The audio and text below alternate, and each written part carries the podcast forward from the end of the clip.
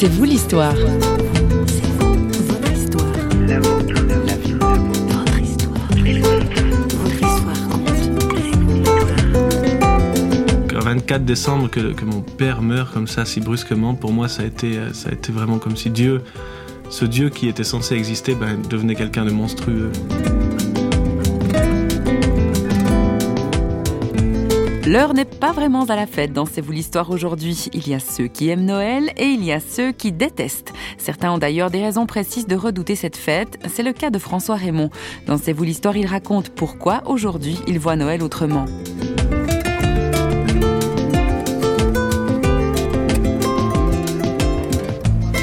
François Raymond est chanteur, musicien et arrangeur. Il vit en Suisse et voyage régulièrement en francophonie avec Aslan, son groupe de musique. Pendant longtemps, jusqu'à l'âge de 20 ans, les fêtes de fin d'année ont été pour lui synonymes de tristesse et de déprime. Je ne me trouvais pas à ma place sur cette terre. J'avais l'impression que le monde tel qu'il est actuellement euh, m'intéressait pas, que la vie servait à rien du tout. J'en voyais pas l'utilité si c'était pour venir au monde et souffrir et puis essayer de, survivre. Je voyais vraiment pas qu'est-ce qu'il y avait d'intéressant à ça et j'avais vraiment l'envie de partir depuis tout le temps. Je pense que la mort de mon père était certainement le, un des déclencheurs de tout cela. J'avais 6 ans et c'était un 24 décembre. Mon père est rentré du travail en début d'après-midi. Il a commencé juste à se plaindre de douleurs dans le cou et dans les bras. Ça s'aggravait toujours plus et en moins de deux heures, il était mort. C'était un infarctus. Je me rappelle que ma mère m'avait demandé de vite descendre à l'étage pour téléphoner, pour appeler le médecin, et le temps que je descende et que je remonte, c'était déjà terminé.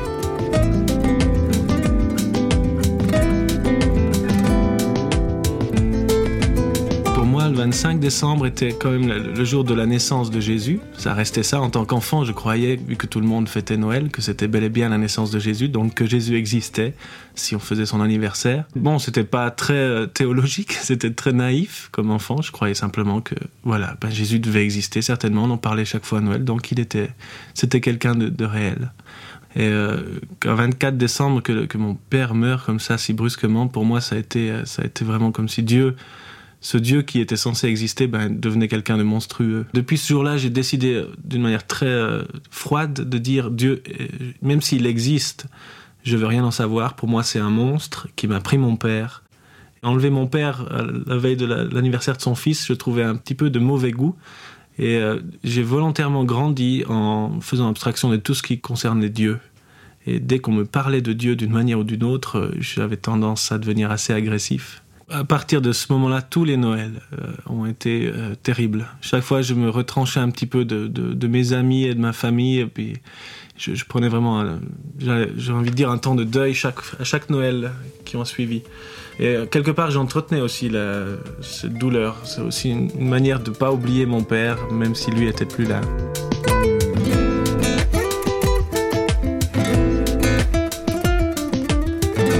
C'est à l'âge de 20 ans que j'ai rencontré toute une équipe de jeunes qui faisaient partie d'une comédie musicale qui s'appelle L'enfant prodigue.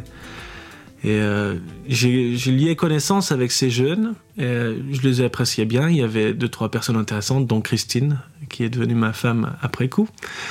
J'ai d'abord lié amitié avec eux. Et un jour, pendant une discussion, j'ai appris qu'ils étaient chrétiens. Et là, forcément, j'ai réagi assez rapidement. Et je les ai appelés d'ailleurs tout de suite les grenouilles de bénitier. Mais j'étais un peu pris au piège parce que j'avais commencé à les apprécier en tant que personne. Alors, on a fait un marché. J'ai dit, écoutez, c'est simple pour moi. Si vous ne me parlez pas de Dieu, moi je reste.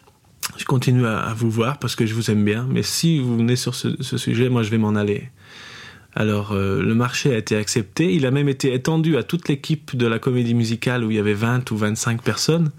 Et chacun savait que le mot d'ordre, euh, c'était avec François, on ne parle pas de Dieu. Ils ont tous respecté ça. Et euh, j'ai commencé à aller voir leurs répétitions le, dimanche après-midi. Je venais juste en spectateur, j'aimais bien, il y avait de la musique, des danses, c'était, sympa. Et euh, à l'époque, j'étais habillé dans le style baba cool, avec les pantalons à trous, parka américain, longs cheveux. Et J'aimais bien aussi fumer mes joints de temps en temps. Et ils avaient besoin de quelqu'un pour euh, faire semblant de fumer un joint pendant deux minutes dans leur comédie. Alors forcément, j'ai accepté. On a commencé à faire des répétitions où j'étais impliqué. Je chantais pas leurs chansons qui parlaient toujours de Dieu, mais j'étais juste là, je faisais mon faux joint et je fumais pendant deux minutes sur scène et je ressortais ça, a été comme ça pendant quelques représentations et un jour euh, j'étais derrière, j'attendais le moment d'entrer en scène et là j'ai eu envie de pleurer tout d'un coup. Alors je me suis ressaisi, j'ai fait un peu plus le fou que d'habitude, je suis vite allé en scène, je suis ressorti et là je suis allé éclater en sanglots dans un coin. C'était terrible, ça, ça débordait, il y avait une profonde, profonde tristesse dedans et je comprenais pas vraiment ce que c'était. J'avais l'impression que Dieu me disait, voilà, ça fait 14 ans que tu me rejettes, que tu me détestes, que tu veux pas de moi, mais moi je suis toujours là, je t'attends toujours. Et le, fait de sentir que Dieu m'aimait toujours et qu'il m'attendait encore en connaissance de cause, en sachant très bien que je ne le voulais pas et que j'étais profondément contre lui, ça, me brisait quelque part. Je ne pouvais pas supporter que quelqu'un m'aime à ce point-là. Et c'est comme ça que le, premier pas a été fait, en tout cas en ce qui concerne Dieu pour moi.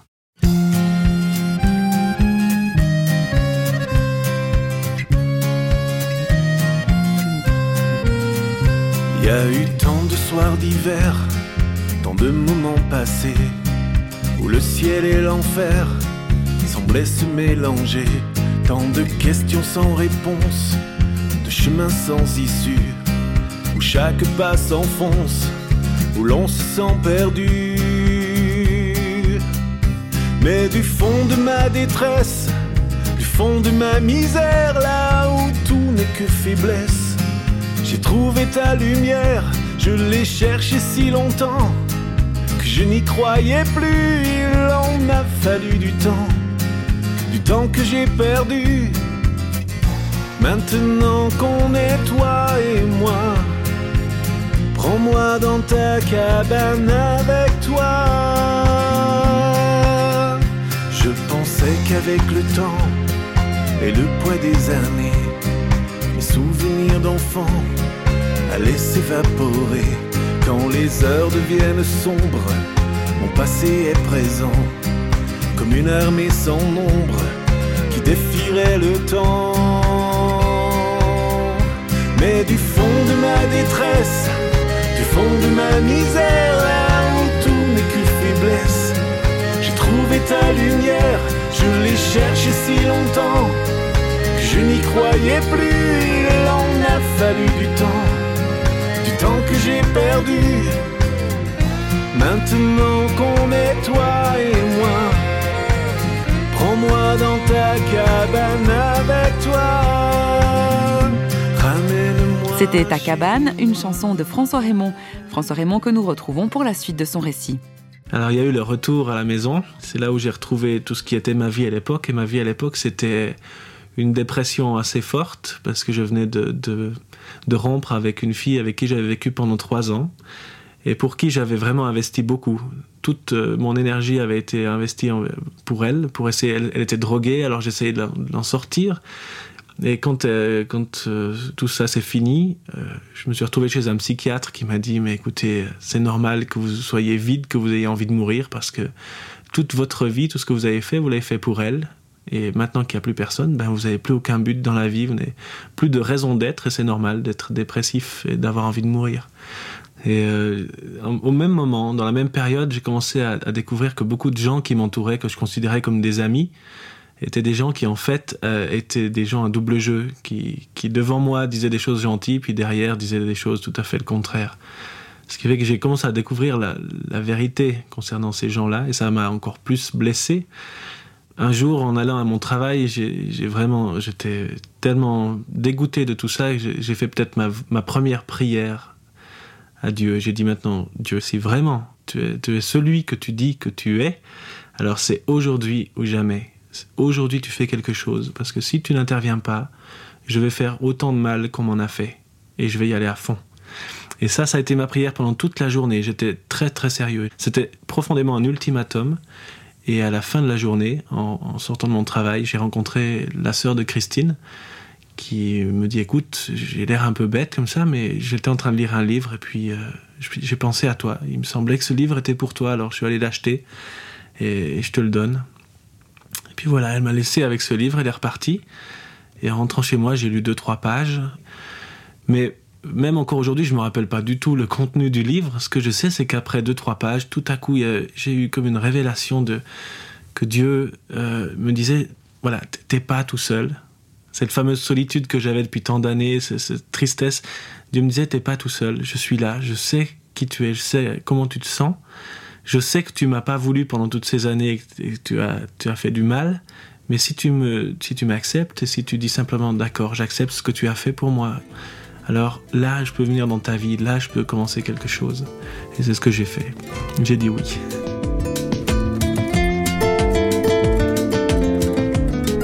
Ça faisait trois ou quatre mois après que j'ai rencontré toute cette équipe de la comédie musicale. Quelque temps après, enfin, Christine est venue me, me dire qu'elle allait se faire baptiser. Pour moi, baptiser, ça voulait pas dire grand-chose. Elle m'a expliqué un petit peu comment ça se passait, ce que ça représentait.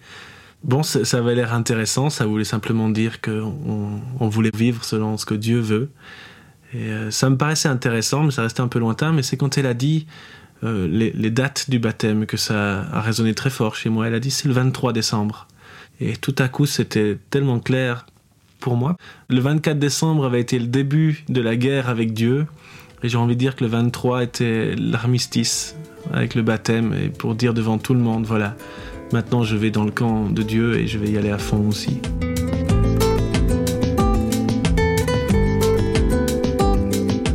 Le moment le plus important pour moi, c'est le jour où Dieu m'a montré vraiment qu'il était mon Père. Mon pasteur m'avait dit, après ma conversion, à chaque Noël, euh, comme il voyait que je déprimais toujours, il m'avait dit mais Dieu c'est ton père, c'est ton papa, il t'a voulu, etc., etc. C'était très beau, mais ça restait dans ma tête et j'y croyais pas. Il y a eu un jour précis où justement il, m'a montré d'une manière tellement forte et tellement euh, prenante qu'il était mon père, que j'étais pas venu au monde par accident, que j'avais pas été juste le, fruit des amours de mes parents, mais qu'il avait voulu que je vienne, qu'il avait eu de la joie le jour où j'étais né et tout ça devenait tellement nouveau pour moi parce que je sais que quand je suis né, mes parents se sont, se sont disputés. Mon père croyait pas que, qu'il était vraiment le père. Il y avait un moyen de contraception qui faisait que j'aurais pas dû être là. Donc il y avait plein de questions qui ont été soulevées quand je suis né qui ont mis une, espèce de séparation entre mes parents. Ce qui fait que je suis pas tellement venu dans la joie.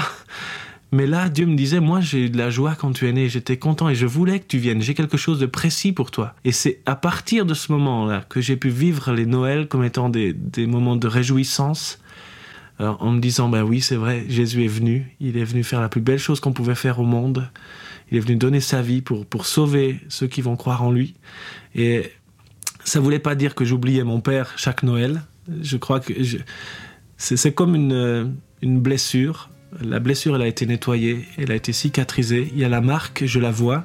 Donc je pense encore à mon père, mais il n'y a plus la douleur qu'il y avait quand la blessure était ouverte.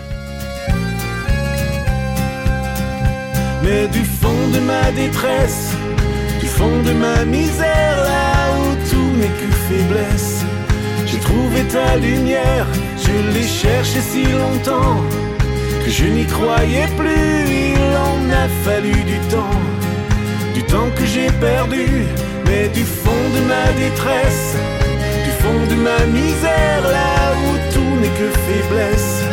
J'ai trouvé ta lumière, je l'ai cherchée si longtemps, que je n'y croyais plus, il en a fallu du temps, du temps que j'ai perdu. Maintenant qu'on est toi et moi, prends-moi dans ta cabane avec